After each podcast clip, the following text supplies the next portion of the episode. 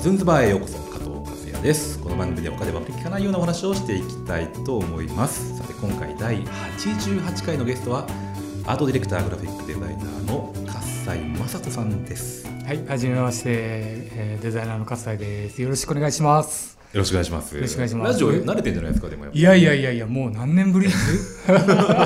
昔はね 昔はよく出させてもらってたけど、そうですよねそう、あの、デザイナーっていう肩書きになってからは、はいあの、実はこうやって肉声を残すっていうのは実は初めて。なるほどまあそうですよね裏方ですはい、ももんうね、ずっと裏方で十何年もデザイナーやってるけど、うんこういうメディアに出るっていうのははい初めて です。すっごい久しぶりだなと思っ なるほどて。よ ろしくお願いしよろましす。くお願いします。えー、笠井さんは現在はアートディレクター、グラフィックデザイナーとして、スピッツのグッズ、ノン、ノンさんのネレナさんのファングラブマガジン、えー人間性やスーパービーバーなどのジャケット、9ミリプラペランバレットなどのウェブサイトなどなど、たくさんデザインを手掛けられています。いつの間にかすごい売れっ子になってらっしゃるなとい。やいや、売れてないですけど。 大活躍じゃないですか。まあ、昔を知ってる人からすると、随分その、あの、まあ、職職業も変わったし、うん。その間何してたかって多分分かんない人が多いと思うんで、あの、えっていう感じの印象はあるかもしれない。はい、今日はその辺をねやっぱりこう知りたいなと時系列をと追ってちょっと聞いていけたらなとはい思います、僕とはあの昔一時、えーと一緒にバンドをやらせていただいてたっていう、 はい、僕が、まあ、VJ っていう担当でね、はいあのメンバーでやった時代があってバンドメンバーですよ、だかそうですね一応バンドがバンドメンバーですよね。で大阪にツアーっていうか、まあ、ライブしにハイエースで行ってね行きましたはい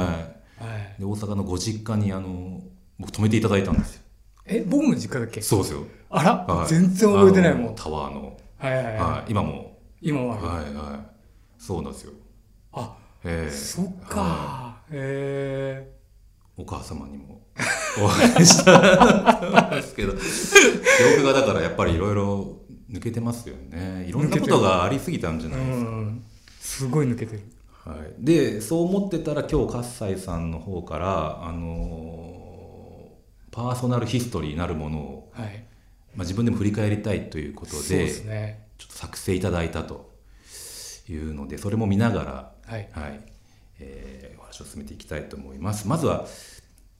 まあ、キュリオというバンドですよね、はいはい、その前に、まあ、ベースを、まあ、練習してた時代っていうのがあると思うんですけど そっから行 くそっから行っていいですかま あなんでそもそもベベースに興味を持ったか音楽に興味を持ったかってああなるほどもともと中学まではや野球少年だったんですよはいでずっと野球やってたんですけどさすがに中学ぐらいにななってくるとあのみんな体力差っていうのがもう出てすごいはっきりする時、あのしだしてくるんですけどで僕たまたままあ身長もあって左利きだったからはいピッチャーやってたんですけあどそうですか、うんうん、あの中学の野球から確か変化球は投げ投げてもいいっていうルールに変わるんですようんでなんか練習してるけど一向にカーブが投げれないはあピッチャーではいまあまあヘナチョコですね要はえでもうそれでまあどんどんどんどんなんだろうあのー他の選手とかはもうめきめきと体力ついてきてあー実力の差っていうのがすっごいはっきりしてきてあもうこれはちょっと向いてないかもって言ってまあちょうどまあでも最後までやろうと思って3年の大会までは野球やってたんですけど、まはあそこからもうスパーンとやめていうんでもともとその時なんだっけなあの RC サクセションはいとかはいボーイとか、まあ、いわゆる僕の世代に、まあ、ドンピシャの、まあ、本当にそうですねアーティストにやっぱりこうすごく惹かれてそこからもういきなり振り切ってへえ野球少年からいきなりバットを置いて そうそう思ったっていうへえで当時あのバンドをやろうっていう、はいもうへったくそだし何も練習もしてないけどバンドだけはやろうと思ったんで。はいバンドをやろうっていうメンバーでやっぱりそのパートをやっぱりこう、うんみんな決めようってういうん話で、もうこれもまあもう本当ありきたりな話なんだけど、はいやっぱみんなギターやりたいって言い出して、でギターのじゃんけんやろうって言ってもう 連絡負けてなるほどでベースになったっていうへえ結構運命を決めるじゃんけんね本当ですよね、それでもしギター選んでてたらそプロになってないかもうしれかないもしれないですよね、ううんん分かんないですよねいやまあギターの供給型感はありますよね僕もね高校の時ちょっとやってたんで そうですね、はいわかりますね まあでもドラムやっね性格的にやっぱりベースが向いてたなっていうのぱは、ううんんやっぱり裏方っぽいところもやっぱり自分であったし、うんうんうんその目立たなくても重要なパートってそうですいねう意味でうはんなんかちょうどよかったなっていう今思えばじゃあそれはキュリオじゃないバンドで、はいバンドをやろうってした時に、うんたまたまベースになったなったと、なったはい、でベースを買ったと、ベース買ったはもうすぐ買ったい、 高校高校ってことですよね高一だからもえうー中学では野球少年だったのに、はいもう高校からいきなりもうバンド少年 だったね変わり身 がまあもう10代ってそんなもんですよねすねえーでそのバンドはどうなったんですかでだえーっと高校の高一時のバンはなんか学い祭ろいとろか学祭とかやりましたね学祭やったりそのこ和歌山の高校行ってたんですけど和歌山のなんかそういうこうライブハウス的なパーティー会場みたいなところをみんなで借りて、あの要はパーティーをしたりとかっていうのはやってましたねえー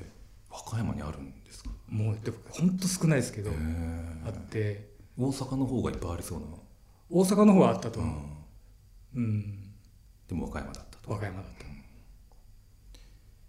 でそこから そこからまあまああのー高校ではまあそんなに、あのー趣味みたいなよくある、うん、よくある、はい学生あののー趣味だったり、まあ、そこからなんかがこう派生したわけでもうみんな学祭が終わったら終わりとか、はいそのパーティーが終わったら終わりっていうようなバンドばっかりやってたんですけど、まあ、大学に行って、まあ、ちゃんとしたオリジナルの曲をやるようなバンドやりたいなって言ったらたまたま声がかかって、はいまあそのキュリオの前身のバンドのメンバーがまあそこで揃うっていう感じへー大学の時にだからあそうなんですね学生のバンドですねじゃあね学生のバンドね全身はただまあ学生のバンドのまたこれもああるあるなんですけど、まあ、長くやっててやっぱりこう3年4年ぐらいになってくるとみんなやっぱり就職活動とかが気になってくるんですよ、はいでどうすんのこれからっていうそですね分かれ道ですよねそこね分かれ道はでまあその時にちょっとうんこの先どうなんだろうかなっていう不安があって、ん僕自身もやっぱり就職活動したんですよいあしてたんですうんしてうんでまあなんか保険は作っとこうっていう、うんまあ、すごいまああなんかありまがあミュちなージシャンとしてはね、ちょっとあれ、どうなんだというの意見もあるかもしれないですけど、あるかもしれないまあ、人間としては、ま、ごくまっとうな、正しい選択だと思うんですそうねはいうんうんでその後そのちょうどそのぐらいのタイミングうんうで、んはい。まあもともとそのバンドが、まあ、よく出てたライブハウスの仲間が、はい。あのーまあ、みんなそれぞれバンドをやってたそのえ今キュリオにになるメンバーのそれぞれのバンドがいたんですねはい。同じイベントでってこと同ですじライブハウかス同じライブハウススでよく、はい。で対バンもよくしてたなっるてほいうどはいでまあちょうどそのバンドもみんな同じようなタイミングで解散っていうそそれれぞぞれれ解散ちょっとしたっていうのがあってそれでなんかそのギターの朝くんっていうあのまあリーダーがキュリオの時のギリーダーの朝くんがもう一回うんあのメンバー集めようんうもう一回勝負したいってういうんところで、まあ、その中で僕が選ばれたっていうう感んじゃあ、就職はそこで諦めようっじ諦めよていう、う、うん、プロ目指そう。目指そうはいでキュリオももともとまあこれも昔から結構よく媒体で言ってたんですけど大阪で活動して2年はい。頑張り一生懸命2年やって何にも話がない引っかかりもないっていうんだったらもうやめようっていうそういうもともとコンセプトで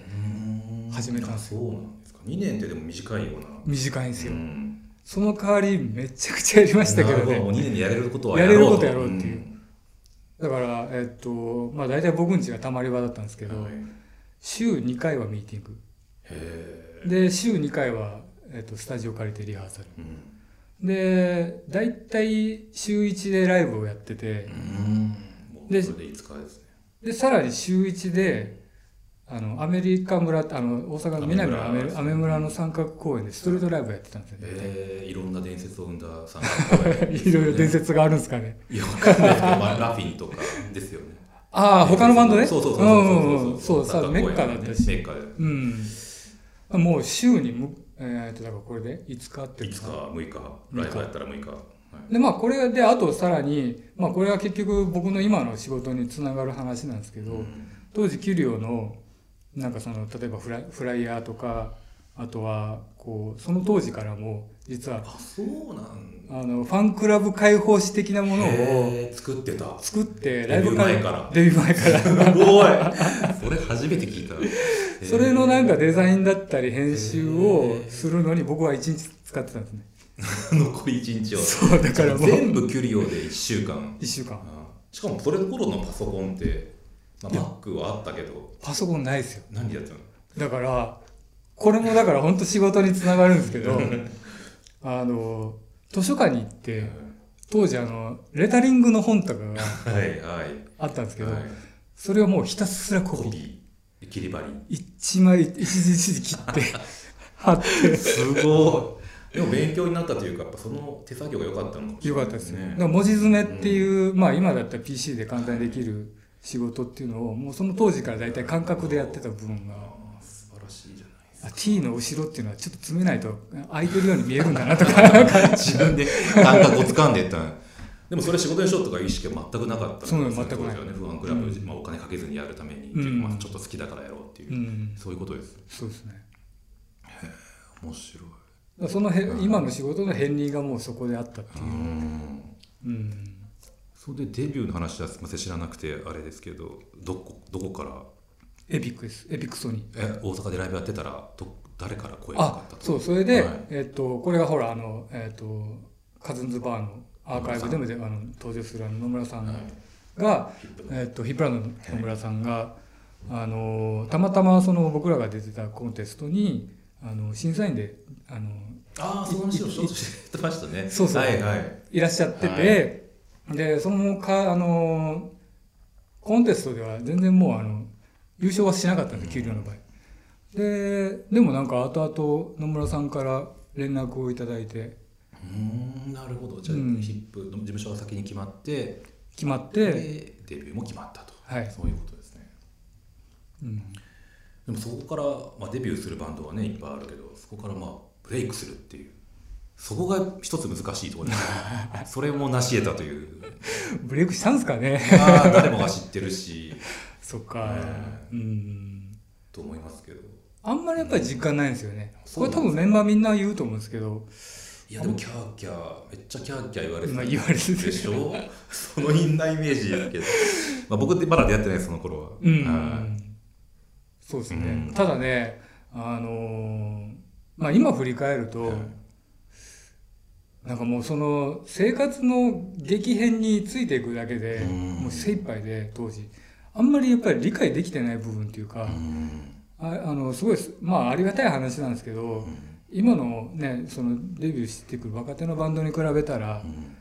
当時すごいやっぱ僕ら恵まれててうんはいもういろんなことをなんかいろんなもうマネージャーの人まがあねすごい準備してくれて僕らはそこに乗っかるだけっていうような感じだったから